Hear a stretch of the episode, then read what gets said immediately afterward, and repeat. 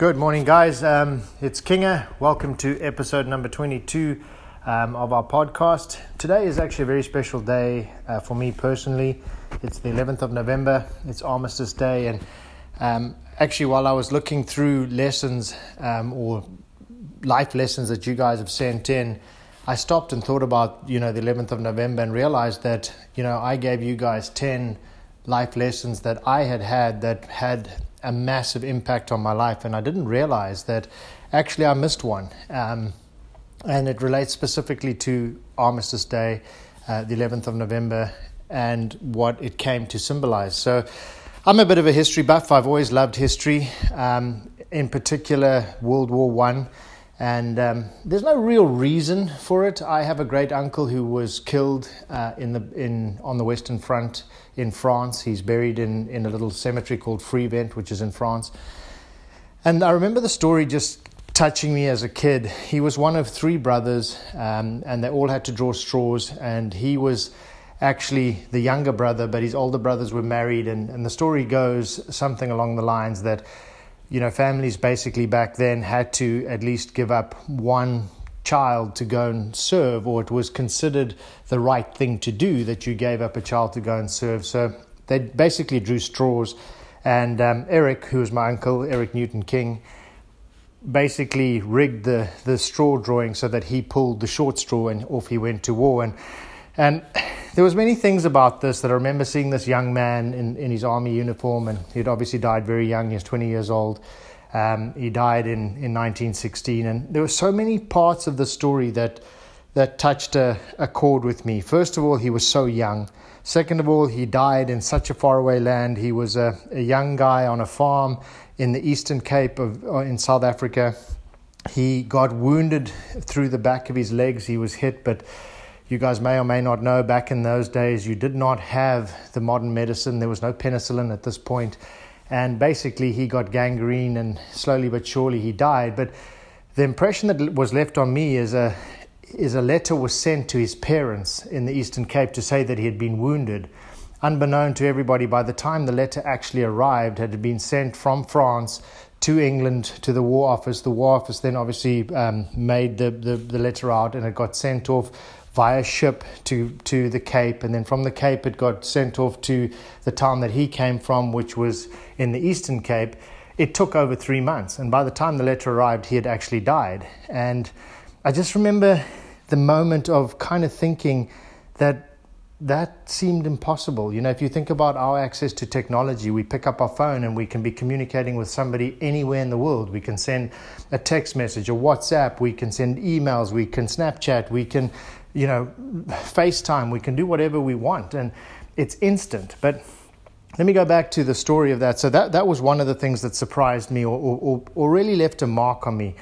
The second thing is I took the time, my wife and I traveled extensively through the World War I battlefields. We spent time in, in Belgium in a place called Ypres where a lot of the battles were fought. We did the entire um, Western Front, the, the Battle of the Somme, which is probably the, the bloodiest battle of the First World War. We stood on the field where the, where the battle on that bright July 1st morning of 1916. The Allies had bombed the German lines for seven days and seven nights and literally dropped thousands and thousands and thousands of rounds of ammunition. Then the guys were ordered over the top. For those of you guys that don't know, basically the whistle is blown and the guys have to come out of the trenches and they walk and then they walk towards the German lines. Okay? Now, it took incredible courage because if you you were facing, in this case, what happened is the Germans actually weren't harmed at all. They came out, they put down their machine guns, and they just basically started to traverse the battlefield and mow down the Allied soldiers. You, as a soldier, had no choice. You had to walk, you couldn't run. Um, don't forget, your, your friends around you are literally being blown away, being blown to pieces. If you run away, you would probably be court martialed and executed for desertion. So, this took ridiculous courage, okay? And I remember on a cold November morning standing, looking, standing at the battle where it actually started, looking from the Allied perspective, just slightly up a hill because the Germans had the high ground, and picturing that morning on the 1st of July 1916, 50,000 men were, were killed in action, and it's, it's still one of the bloodiest battles or days in, in the history of mankind.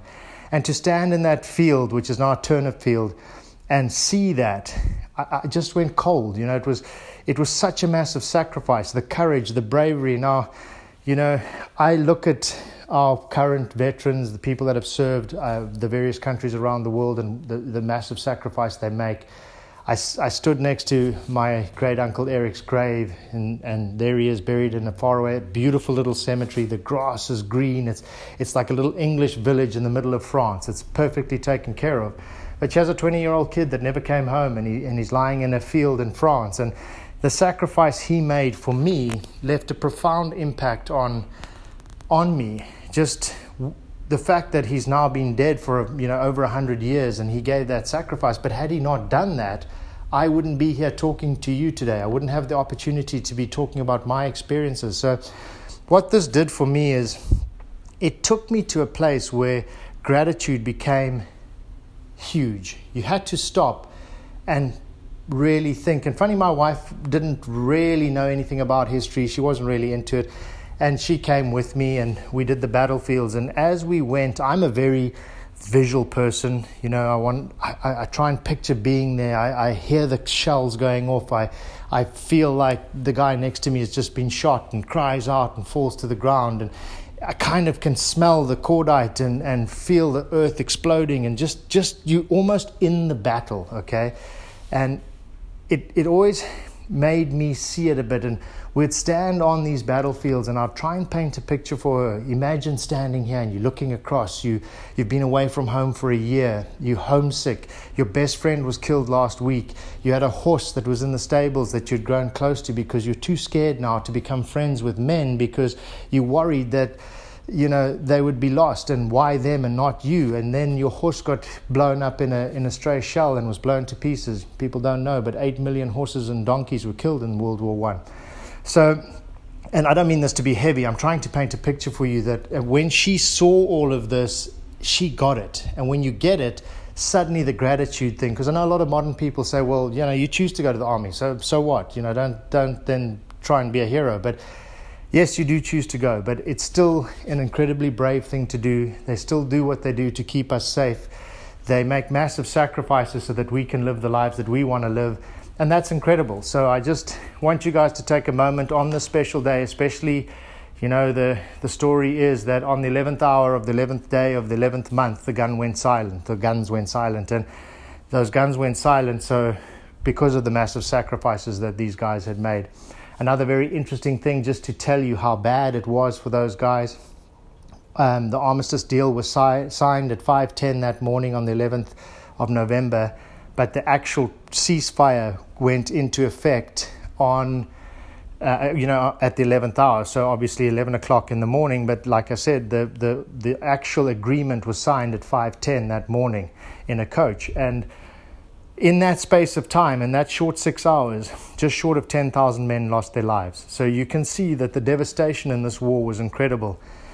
So, on this day, without being too heavy, just take a moment to remember the loss, remember the sacrifice, and be grateful. And make your gratitude count. You know, because of my great uncle Eric and the sacrifices that he do- did, I have a life. I try and instill in my children that, you know what, this guy, in fact, my youngest child is Jordan and his middle name is Eric. And it's just to honor Eric and what he did.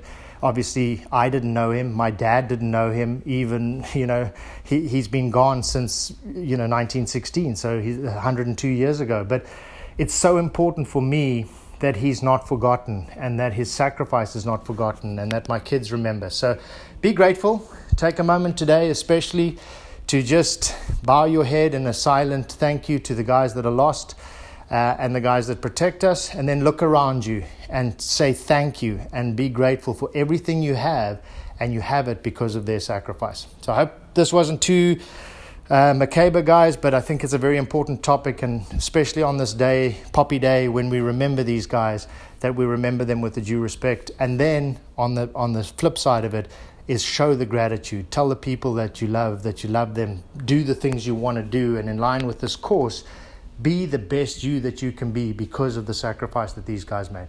All right, guys, enjoy your Sunday. Enjoy Armistice Day. Take a moment at 11:11, wherever you are in the world, um, whatever time zone you're in, just to take a moment out and, and just bow your head quietly and just you know think about the sacrifice that these guys made for us. Thank you guys. Have a great Sunday. Bye bye.